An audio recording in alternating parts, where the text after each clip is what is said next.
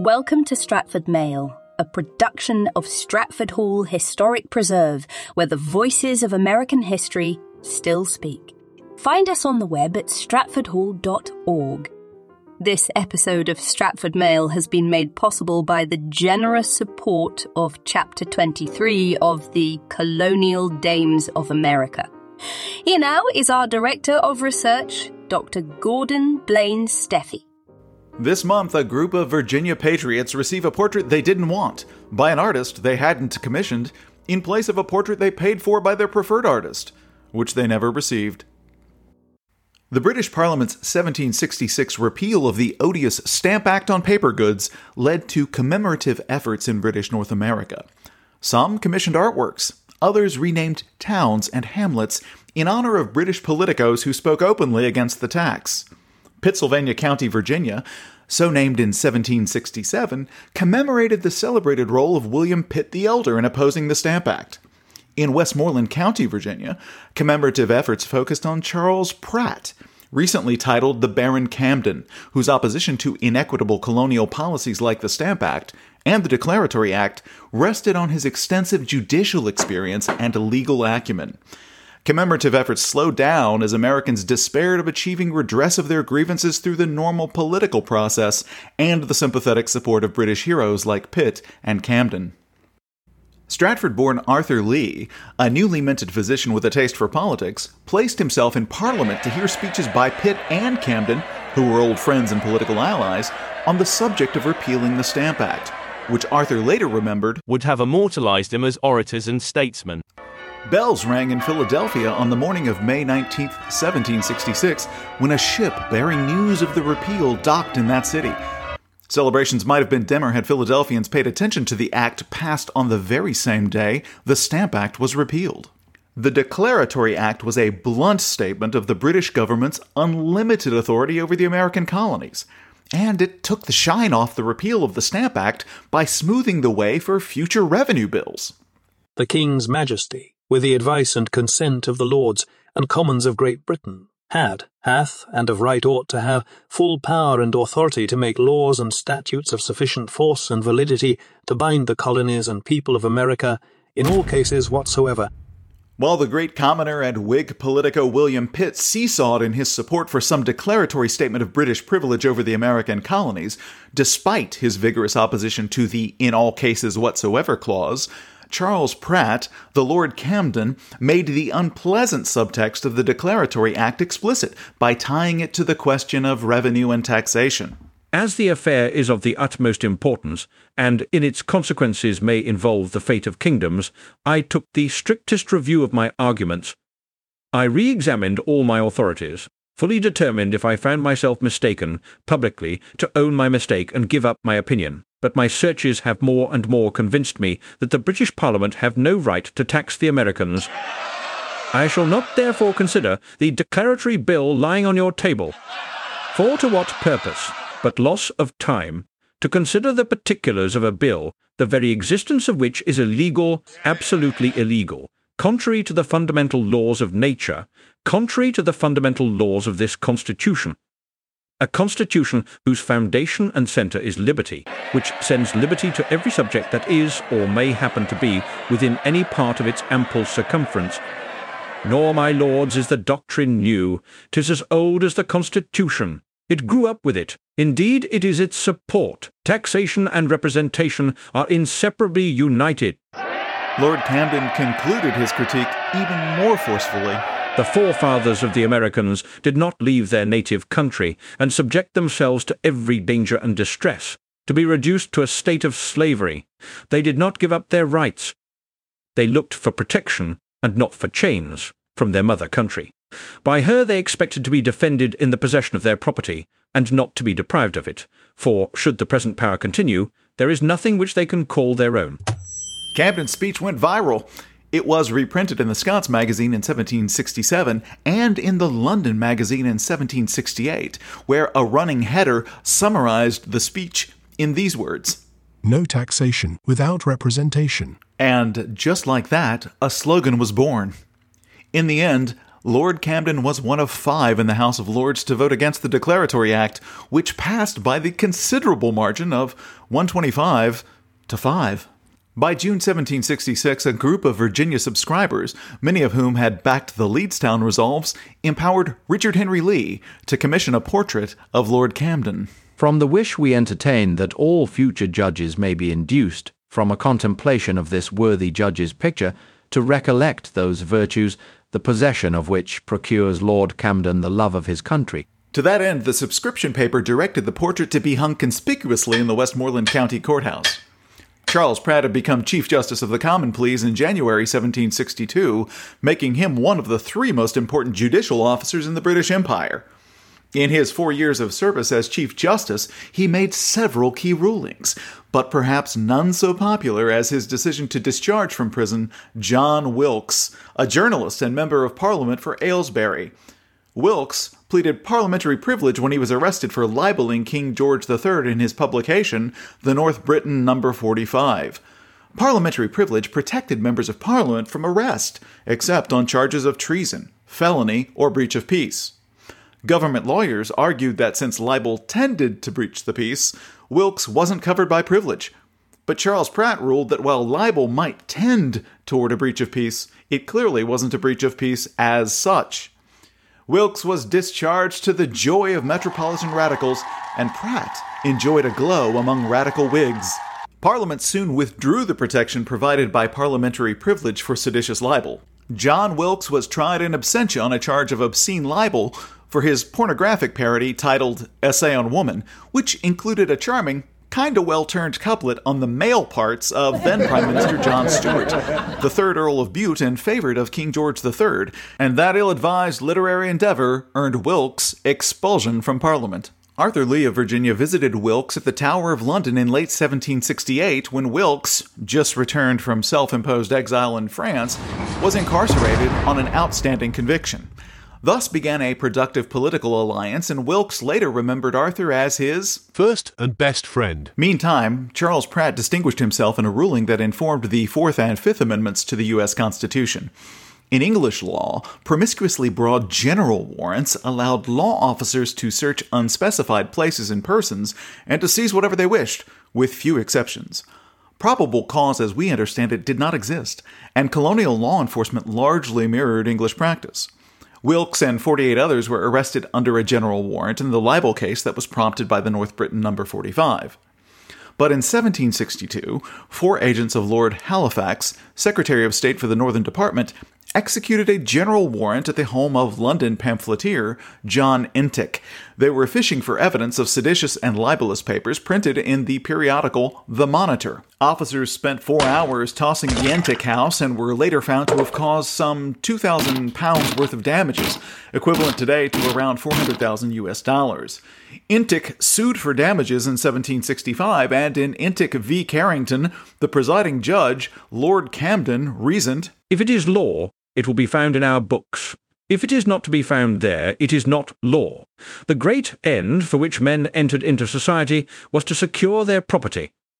That right is preserved sacred and incommunicable in all instances, where it has not been taken away or abridged by some public law for the good of the whole. By the laws of England, every invasion of private property, be it ever so minute, is a trespass.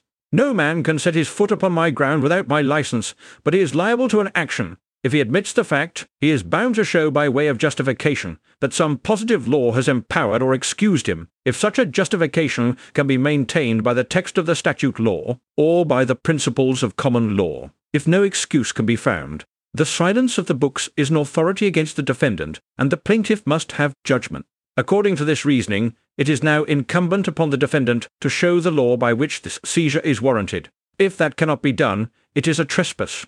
Camden held that Halifax had no right, either by statute or precedent, to issue such a warrant, and awarded assessed damages to Entick, whose case helped to shape future reflection on the basic tension between personal rights and the state's need to collect evidence for use in prosecutions. To the Virginians seeking his portrait, Judge Camden was a consistent champion of civil liberties and an opponent of state overreach. His role in the Stamp Act debates and eventual repeal was simply a recent case in point.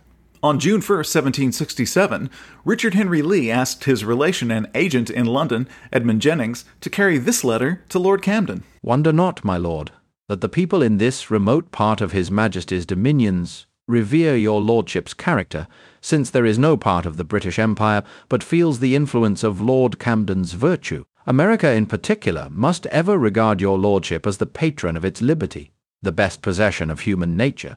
Prompted by gratitude, they entreat your lordship will condescend to accept their humble thanks, and favour them with permitting your picture to be taken, that it may remain a memorial to posterity of their veneration, and of the inestimable benefit derived to British America from your lordship's protection. I have the honour to be, with the most profound respect, my lord, your most humble and obedient servant, Richard Henry Lee, An accompanying letter to Jennings transmitted £76 and 8 to engage a portraitist, a fee that would include the portrait, a plain gilt frame, and shipping costs.